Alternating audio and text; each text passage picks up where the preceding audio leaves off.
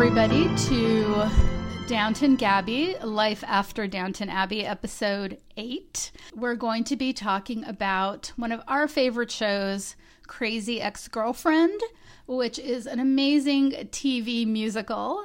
And then we're going to be talking about musicals in general, especially in the light of the film La La Land being nominated for a record, what, 630 Oscar nominations, I think? Yeah, that's the exact including count. best yeah. animated short somehow. Um, and we're going to talk about that. And I think we're going to kick the podcast off with a little bit on Victoria, which just started. So I'm Teresa in Brooklyn. I'm Brandy in Los Angeles. And I'm Shannon in Oakland.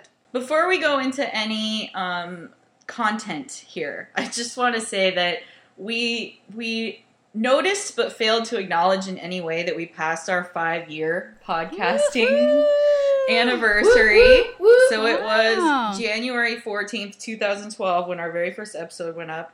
I can't say that I recommend you go back and listen to it, but it does exist. Okay, the audio quality is not ideal, but the conversation is sparkling. yes, of course. Just real quick, the, so our very first episode was, um, of course, a season one recap of Downton Abbey before we started covering them episode by episode in season two.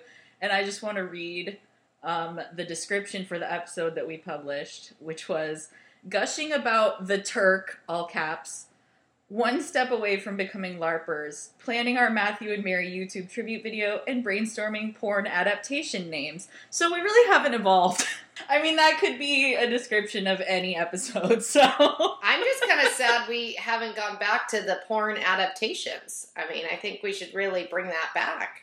I just want to tell people that if they do want to relive those glory days of Downton Abbey and Downton Gabby, you can find all of our podcasts at downtongabby.tumblr.com slash podcasts. They're all there for your enjoyment, or if you follow us on iTunes, they're also all there. So we just wanted to briefly mention the series Victoria about young Queen Victoria, which is uh, in the Downton slot on Sunday nights on PBS right now.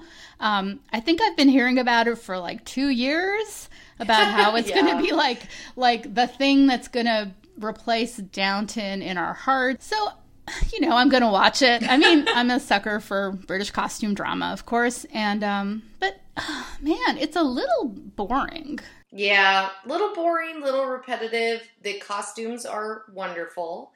Um, you know, it's been really interesting watching this right after watching The Crown because I would love to see Victoria do anything political.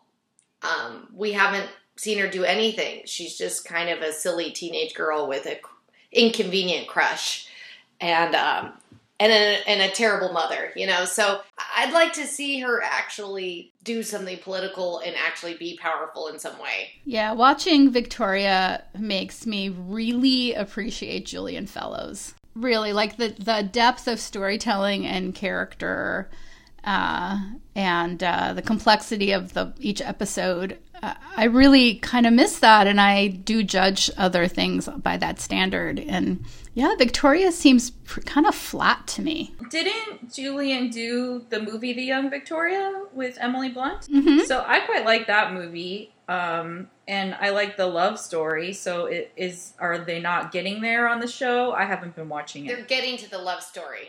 He has Albert hasn't showed up. He just showed up at the end of the last episode. So, um, and rumor has it the two actors that play Victoria and Albert are dating in real life. So expect sparks. Woo! That might help. it needs something for sure. Listen, Rufus Sewell is pretty hot. I have been like a little down on him because he's in Man in the High Castle and that show just creeps me the fuck out.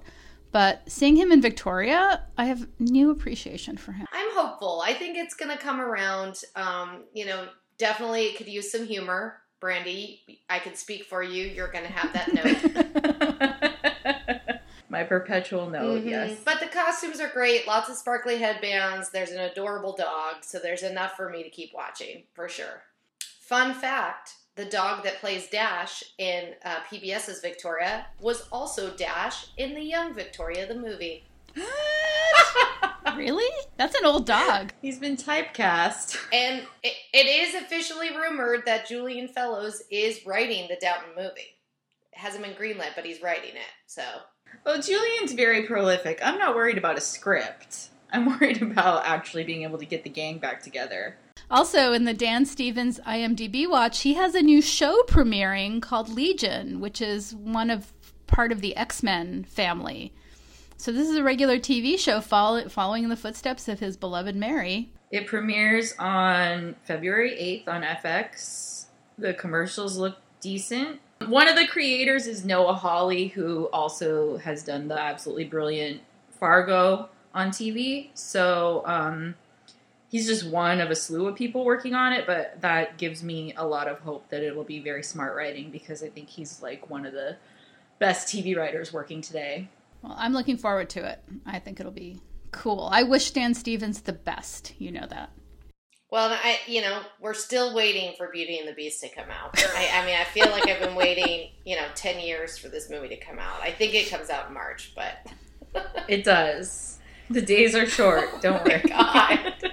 are we ever going to see this goddamn movie? So, also happening this week is the season finale of the second season of Crazy Ex Girlfriend, which we noted uh, has already been uh, renewed for season three, which is great news. Even though this season it has been consistently the lowest rated show on Primetime, Primetime Network TV, uh, which is great. Props to the people at the CW who believe in the show, and uh, I anecdotally it seems like it's doing very well on Netflix. I definitely see a lot of people um, saying that they are discovering it via Netflix. But we talked about this show when it was only about four or five episodes into the first season. We were all pretty into it. And now I feel like it is just getting stronger and stronger, which is not something that you often say about a show in its second season, which typically tends to be weaker than a first season. Uh, so, what do you guys feel as we're going into the the season finale this week? Well, I think that you know you can really test a show's caliber, a network show's caliber, based on if I'm still watching it, because I don't continue with ninety nine point nine percent of network shows because it's too many episodes, and I love this show, and it gets better with every episode. I think they just really shouldn't have done that title because I know so many people that just don't want to watch it because they just can't get over the title. It's just really weird to me to care that much about a title, but whatever. Well, I get it though. It's nuanced. You could do a whole like gender studies 101 on that title. But um, I agree with Shannon. I think the title has been a little off putting, but I also think that its appearance on Netflix has really introduced it to a lot of new people. If my Facebook feed has any anything to say about it. Yeah, maybe I haven't. I haven't seen the breakdown of demographics other than just the numbers, which are you know it's like less than a million people per per week, which is really low. Uh, but yeah, I mean, it's definitely like a shining jewel compared to the rest of their slate, which I, I quite like a lot of their shows. But as far as like appealing to non comic book people, yeah. Yeah. I mean, they basically got Jane the Virgin and and this, um, which I thought I thought separating them out and not airing them on the same night anymore was a big mistake. So let's give Crazy Ex Girlfriend some credit there. Like they've been airing on Fridays, which uh, does explain some of the low numbers. Um, eh, but I also think, to your point, Shannon, about the episode count, one of the reasons this season has been so strong. Season one was 18 episodes. This one was only 13, and I feel like that was smart. Like it's the it's a, had a really solid arc. Almost all of the songs have been great, uh, and I just really would like them to have time to regenerate for season three rather than just pushing through another nine episodes. less episodes equals a better season for pretty much every show. And, you know, I think a lot of the audience for Crazy Ex Girlfriend isn't watching TV conventionally. Um, I know, I know people that watch it illegally, and you know, so I don't know if their ratings are capturing how many people are actually watching it. But why are they watching them illegally? You can watch it for free on CW's website, cwtv.com. That's how I watch it every week. It's free. It's available to anyone. I maybe they are. I just know they're not. They don't have a TV, so. Well, let's talk about some of the things we loved about this season. I think uh, a lot of the storylines serve to really deepen the characters that they have. And I was worried about the departure of Greg, which was really because of you know the actor's conflicts with stuff he had signed up for when the show seemed like it was going to be canceled. But I feel like it hasn't been to the detriment of the show because there's just so many side characters that they've had some room to really explore without having the love triangle be the basis of every single episode.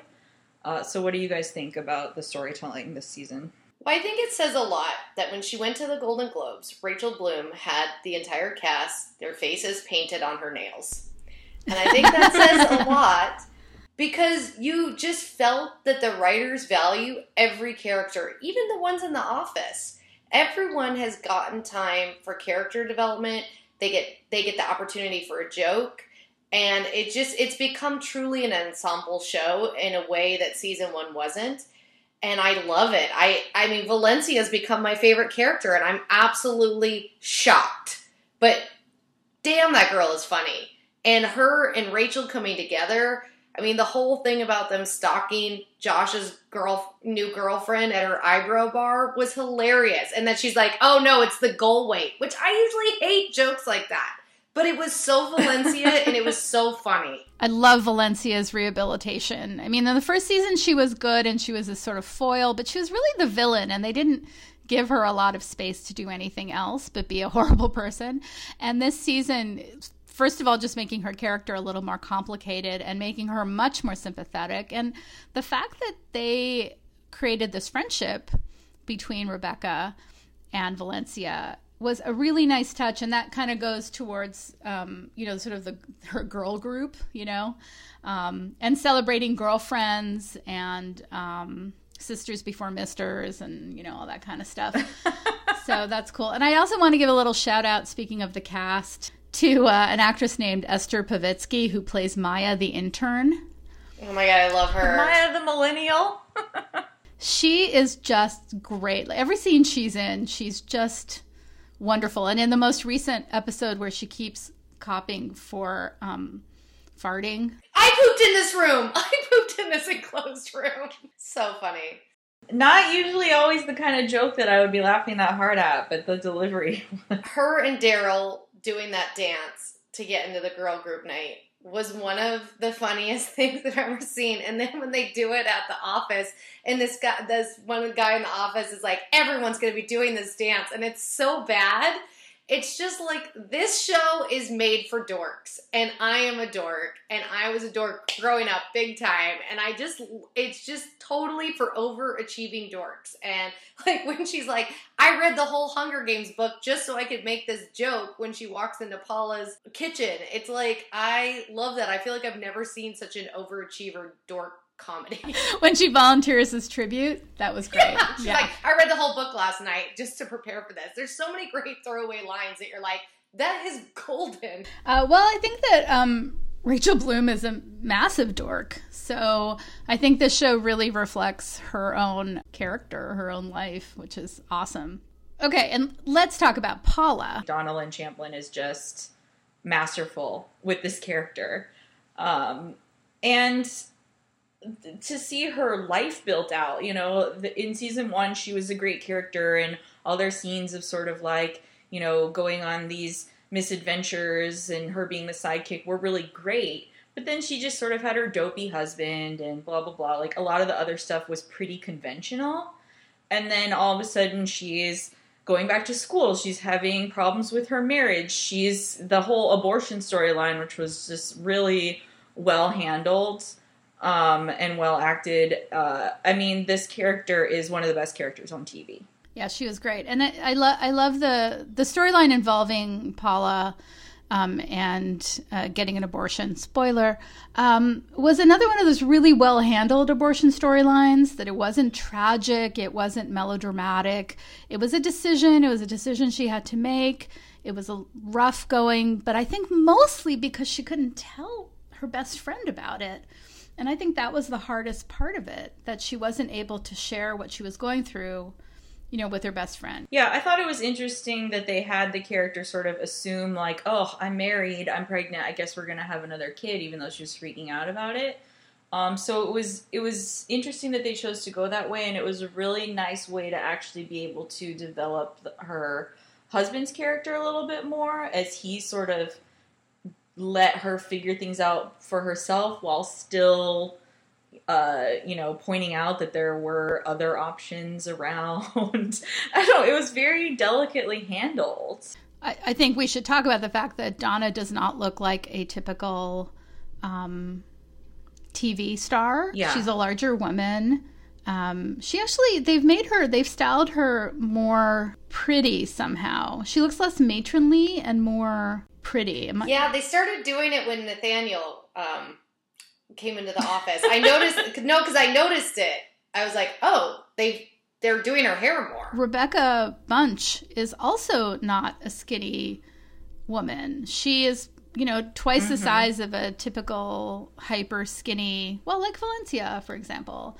And um, it's never really an issue. Like other people talk about it, like the "Let's Have Intercourse" song between her mm-hmm. and Nathaniel.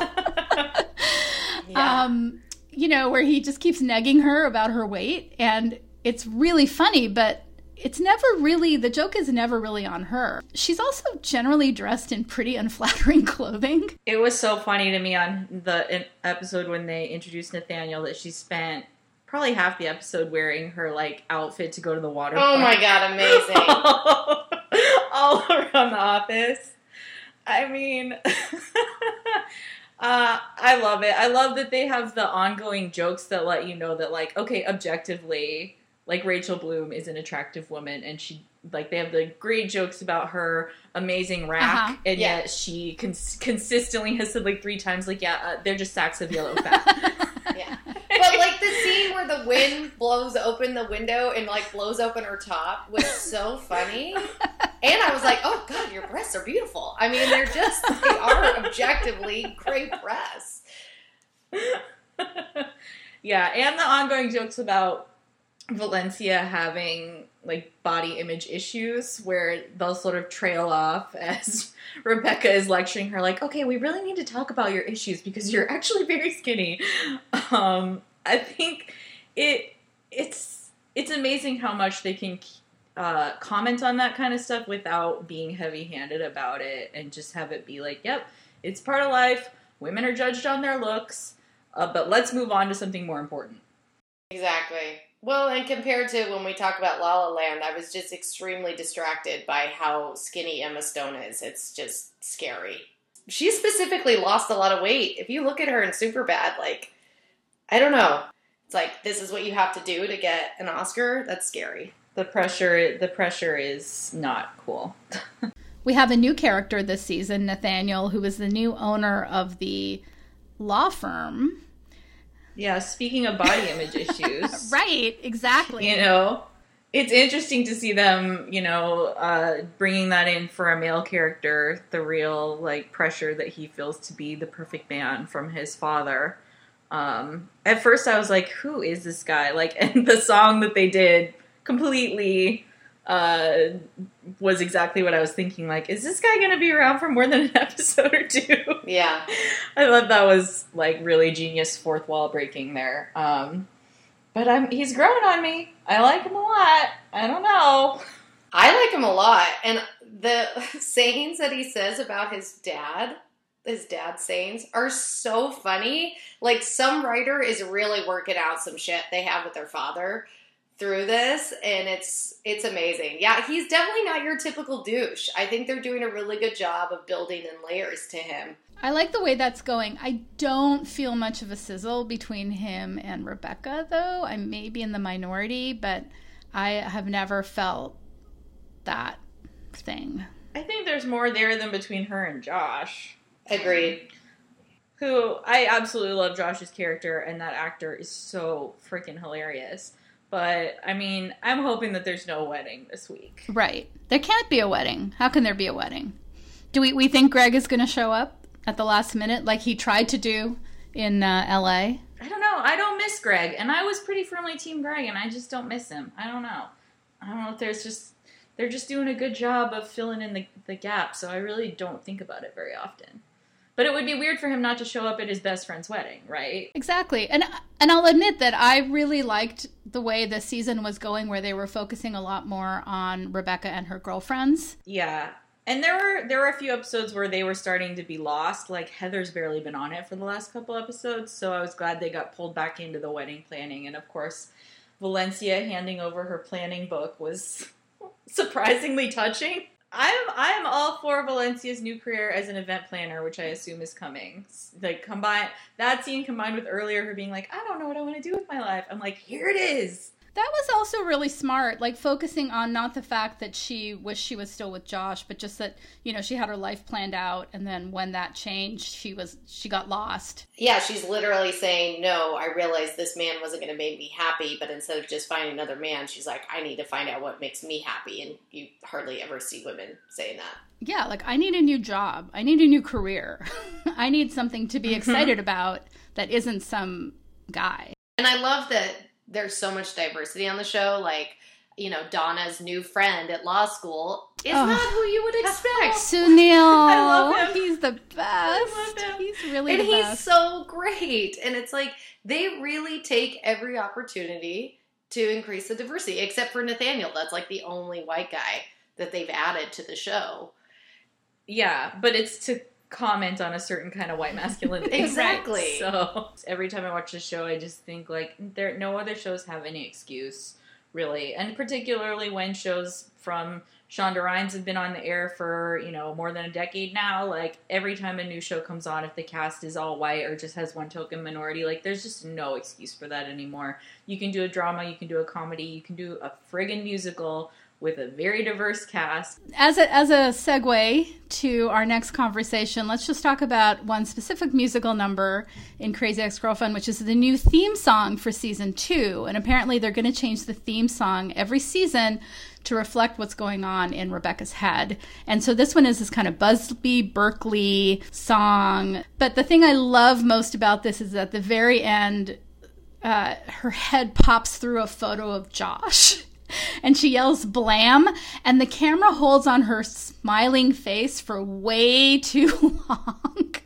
It's so uncomfortable until it finally goes to the title of the show. It's perfect timing. It is so funny. Yep, I love it too, You're like- Uh, is this is this gonna end? And then just at the moment when you're like, "What's happening?" It goes bam, and like I mean, they're they're they're so the detail, the level of detail. yeah, they're such masters of of what they're doing. I, I just feel like this is so difficult to pull off every week. It's a musical, sort of romantic comedy.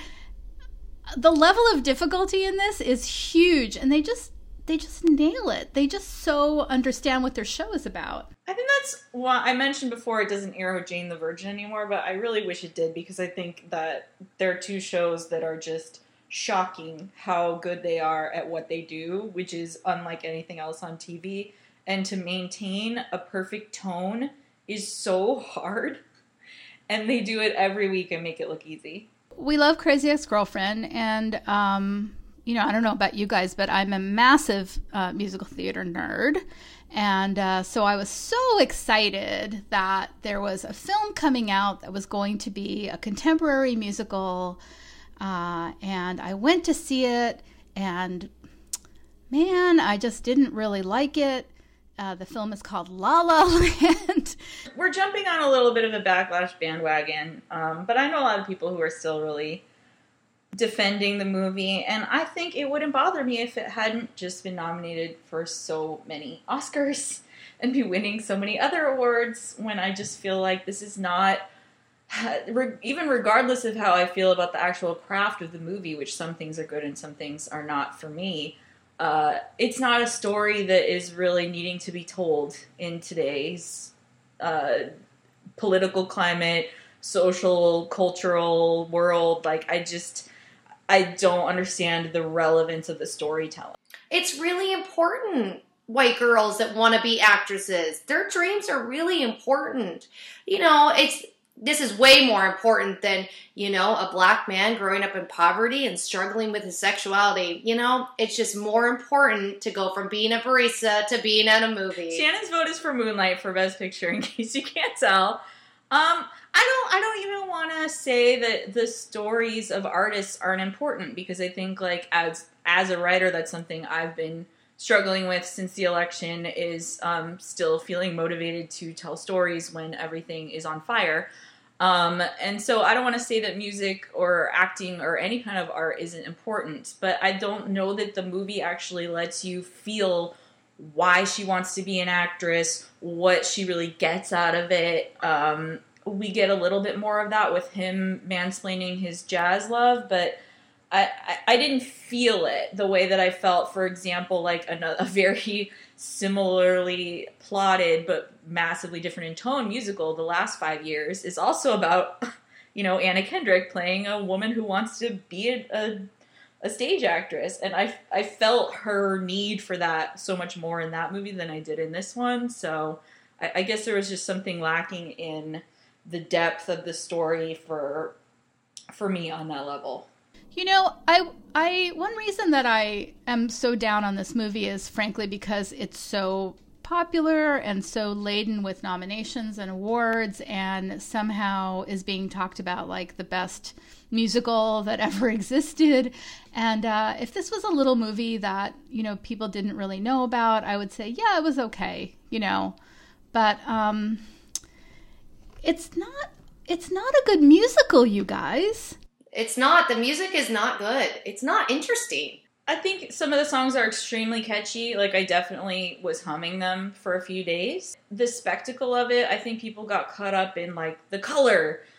Um, particularly like the opening scene is kind of like, oh, this is pretty cool. And but then I went back and watched it again, and I was like, you know what? None of the dancing that the people are doing is particularly impressive. And I'm not floored by the fact that you did this in one long take because I would rather see really good choreography that maybe people can't do uh, without messing up for 10 straight minutes or however long it is. It was three three different shots that were pieced together seamlessly. Really? Yeah. Really? So so you don't even get that. Yeah. I just feel like it wasn't like a sequence like that should be made for your audience. It shouldn't be made to like, you know, show off for maybe your uh, cinematography professor that once gave you a B, you know. um, and but a lot of people really loved it. So maybe it, you know I'm just hard to please, but I feel like he keeps comparing himself to like old MGM musicals, and I grew up watching those, you know. And uh, you know, I spent a lot of time at my grandma's. I've seen every like Esther Williams movie that was ever made, and it's just not the same level of skill. It's just not. And then he tries to say, "Well, that was on purpose because I wanted to seem like." Real people just bursting into song. But then your production design goes exactly against all of that because it doesn't look like real LA. So I'm it was just muddled to me. I actually was really hoping Shannon that you liked the movie a lot so we could have a good debate about it. but I, I just want to say, in defense of the score, I, I like the music. I thought the music was good. I just don't like the execution. And I also don't really like Damien Chazelle going on chat show after chat show talking about the golden age of musicals and how everyone hates musicals so much now, but now he's made a musical and he's really glad people like it. I'll give him that most of the musicals that have been hit movies in the recent years were adaptations of something that was already on the stage. So it is cool that it's an original movie. Um, but you know these the people who are watching this now if you're 20 something watching this you grew up on high school musical on glee uh, i mean the whole country's obsessed with hamilton uh, there's a bunch of movies that have made over a hundred million dollars in just the past few years. I mean, people were getting Oscar nominations for Into the Woods just a couple years ago. It's not new. It's not new.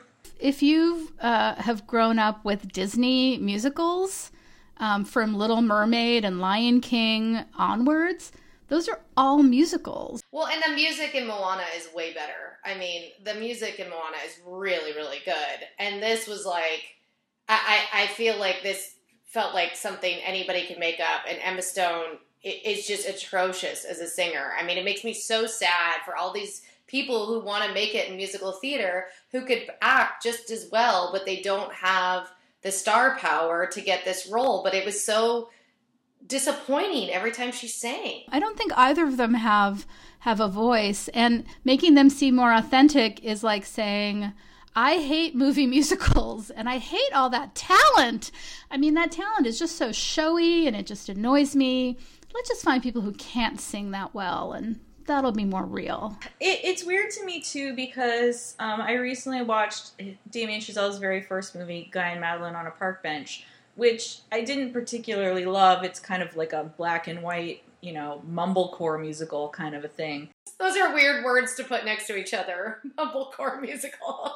it, it, that's what it is. It's like up in people's faces, a lot of muttering. There's not a whole lot of plot, but you know, um, but it did what he said he wanted to do with La La Land, which really feels like just people bursting into song. It's like set around like he's following people around like regular Boston streets with a 16 millimeter camera.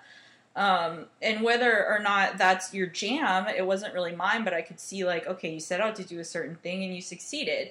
Um, so I'm not sure why he would still be saying that's what he's trying to do while saying that he also wants to make an MGM musical. It's just it's just weird. And I wish he had gone all out and just made a huge spectacle because, you know, I I loved Whiplash, so I'm not saying that he's not talented. I think he's very talented and it's disappointing that, you know, he didn't cast people who could really fucking sing and dance. I'll just never understand that decision. I really kept thinking about Anne Hathaway winning the Oscar for Les Mis, which I completely supported because A, she could sing, and she did so much with I Dream a Dream.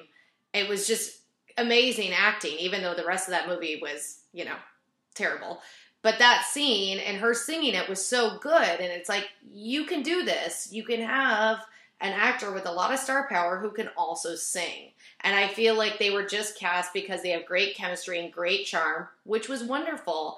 But it made the musical part of it feel really flat and lame. Yeah, they're both very charming. Like I would watch them together in another rom com in a heartbeat. And in general, I like both of them, even though Emma Stone's career choices uh, puzzle me after watching Hidden Figures, I was like, what if Janelle Monáe had played that part? And I don't think I'm the I don't think I'm the only one who's floated her as an example of someone who would have been just like really fucking dynamic in something like La La Land, but I think it would have been a far more interesting choice to go with someone like her. He had all these people of color, well, no Latinos, um, you know, but they're in the background and they don't talk. And they would literally put a spotlight on the white people who were talking. I mean, it was just like he tried to do diversity, but he didn't get it at all. And it just it made it just reinforced the power structures, and it was very strange. Okay, I know I'm being really hard on La La Land, and I know Brandy, you didn't like the dancing, but they did do a Viennese waltz twice, and their footwork looked good. So I will. They did actually work on learning Viennese waltz, which is one of the hardest ones to learn. So there was a lot of Emma Stone sort of lightly running as if that was dancing. Yeah. that was, yeah, there was a lot of that. Just, uh, it just didn't work for me. And, uh, you know, if we're alt casting it, I kept thinking about the um, extremely intricate tap number that Channing Tatum does in Hail Caesar. and yeah. thinking, like, uh, you know, I just had a grin plastered across my face watching that, and I wanted that feeling. That was again. so That's good. the feeling I always want from a musical. Is I just want to be like, oh, did you really do that just now? um, I don't I don't want it to sound like you know a dude at karaoke. So maybe La La Land didn't give us everything we personally like out of a musical, uh, and maybe we're hoping that some other movies win the big awards. But let's talk about what does do it for us in a musical. Like, what are our favorites? Just to close close it out today. Well, one of my all time favorites, which is an old classic, is West Side Story. It's pretty darn perfect, the movie version.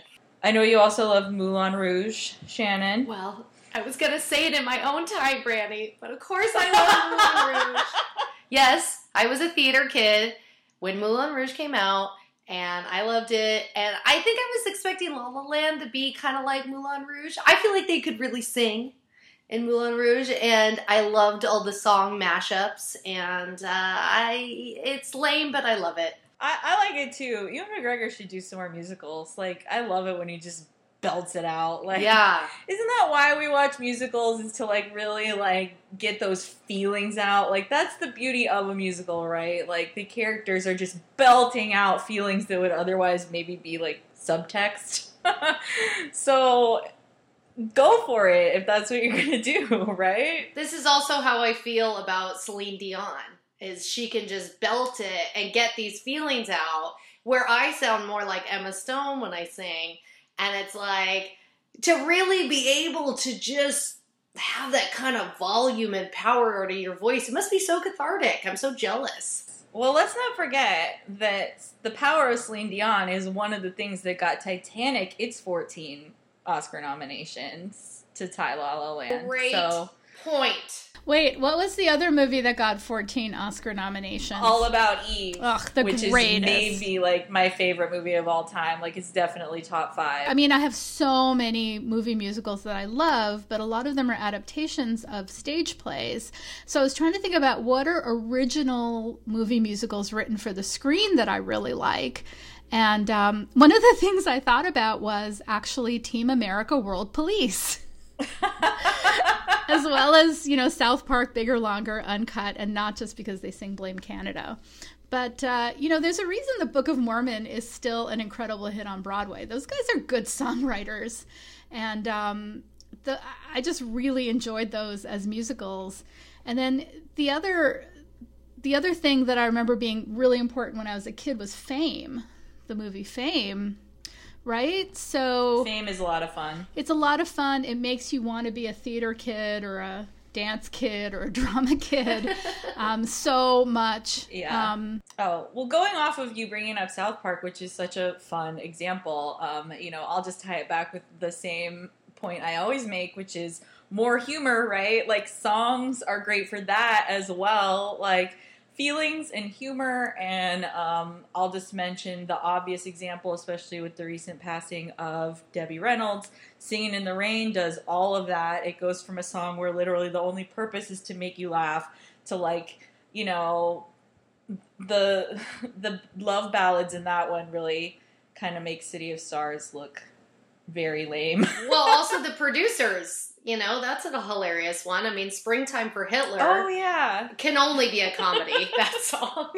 you know, I love White Christmas. I watch it every single Christmas I day. love White Christmas, which again goes from like delicate little songs like Snow or like, you know, again, Emma Stone wishes she could dance like Vera Ellen dances in that movie. To like Sisters is one of the funniest scenes in a musical ever, I think. I love that song. I can sing that song to you by heart right now. Yes. And that's an original for the screen musical, right? Like Yeah, Irving Berlin. I mean, I also on my list I had Enchanted. Do you remember Enchanted with Amy Adams?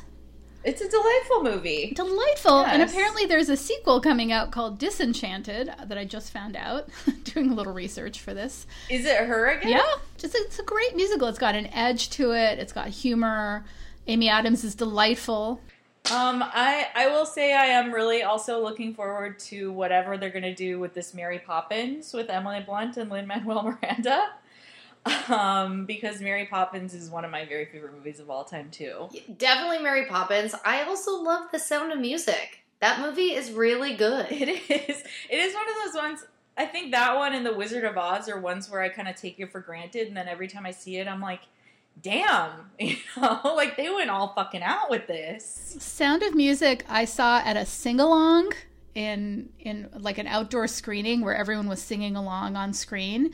And when you show that movie to a very large group of drunken adults, it takes on a whole new meaning. I mean, it's brilliant. It's just brilliant. Well, and Julie Andrews was such an amazing actress. She could sing and she could act. And Christopher Plummer was hot. True. True statement. True statement. and Eleanor Parker as Baroness von Schraeder. I mean, Have you read the McSweeney's piece from her point of view that's like making her the heroine? Yes. It is so funny and true. Like the older you get, the more you side with the Baroness. yeah, it's so good. Okay, so Tracy, you're the one who sees a lot of live action on stage musicals living in New York City. How do you feel about the trend of the like such and such live on TV? You know what? I, I'll be honest, I haven't seen a lot of them. The only one I saw was the sort of maybe last hour of Grease Live. Um, and I thought it was really good. Like, really good. Um, really fun. I mean, I really like Grease as a musical anyway. Um, I thought it was well cast, as opposed to like Sound of Music was apparently the casting was just weird and off. Yeah, I I agree. I haven't watched them all, but like as a thing that people are doing, I think it's super fun. Um, and it, particularly with Grease and then with the Rocky Horror Show, I thought it was nice that they took the opportunity to diversify the casting, um, which I think they could do a lot more of. Uh, but even just you know the few people that they've that they've put in there that are much more diverse than the movie versions uh, was really fun to see. Totally, and I will say that I did just recently become a woman and see Hamilton on stage. that was a big milestone. Someday, someday it'll happen for us. It's a great show to see live because the staging is just fantastic, which even if you've completely memorized the cast album, you still don't have a sense of what it looks like in three dimensions, and it's really inventive. But I do see a lot of uh, live musicals, and uh, I think that a lot of times the best film musicals that are based on stage productions bring something new to the film. Like Cabaret, for example, is one of my very favorites. And they're very different, the two versions. Um, so I'm always looking for things like that. Fiddler on the Roof also brought a lot to the screen version. Um, we've talked about Sound of Music, um, Hedwig, which is on your list too, Brandy. Oh, I love Hedwig. So, um, despite uh, Damien Chazelle's uh, assertion that nobody likes musicals and nobody's making musicals. That's so weird. it's so weird because there's a lot. Damien. I think he's just a little not in touch with reality. I mean, he also is speaking as if it's weird that it took a few years to get financing for the movie, and like other people are talking about it as if it's his long-standing labor of love. The guy is 32 years old. I don't know the the the dialogue and conversation around the movie are very strange to me, but I think I would have liked it so much more without the hype, unfortunately. Well, I, this is a guy who loves jazz and is trying to get everyone to love jazz. So you can't really call him in touch. I I loved jazz a lot more when it was depicted through Whiplash through a character who was borderline unhinged. So I don't know. So, we would love to hear what your favorite musicals are on stage or on screen and what you thought of La La Land. So, you can tweet with us at Downton Gabby. Uh, we're on Facebook at Downton Gabby, just search for those words, and on Tumblr at downtongabby.tumblr.com. Uh, we will see you again next month. Thanks for listening, and should we go out with a song? I'm just a girl in love. I can't be held responsible for my actions. I have no underlying issues to address. I'm certifiably cute and adorably obsessed. They say love makes you crazy, therefore you can't call her crazy. When you call her crazy, you're just calling her in love. Blam! I've never been in love before. I thought my heart was safe. I thought I knew the score. And this is why. That's uh, all okay. too strange and I think they've had enough. I'm so happy right now.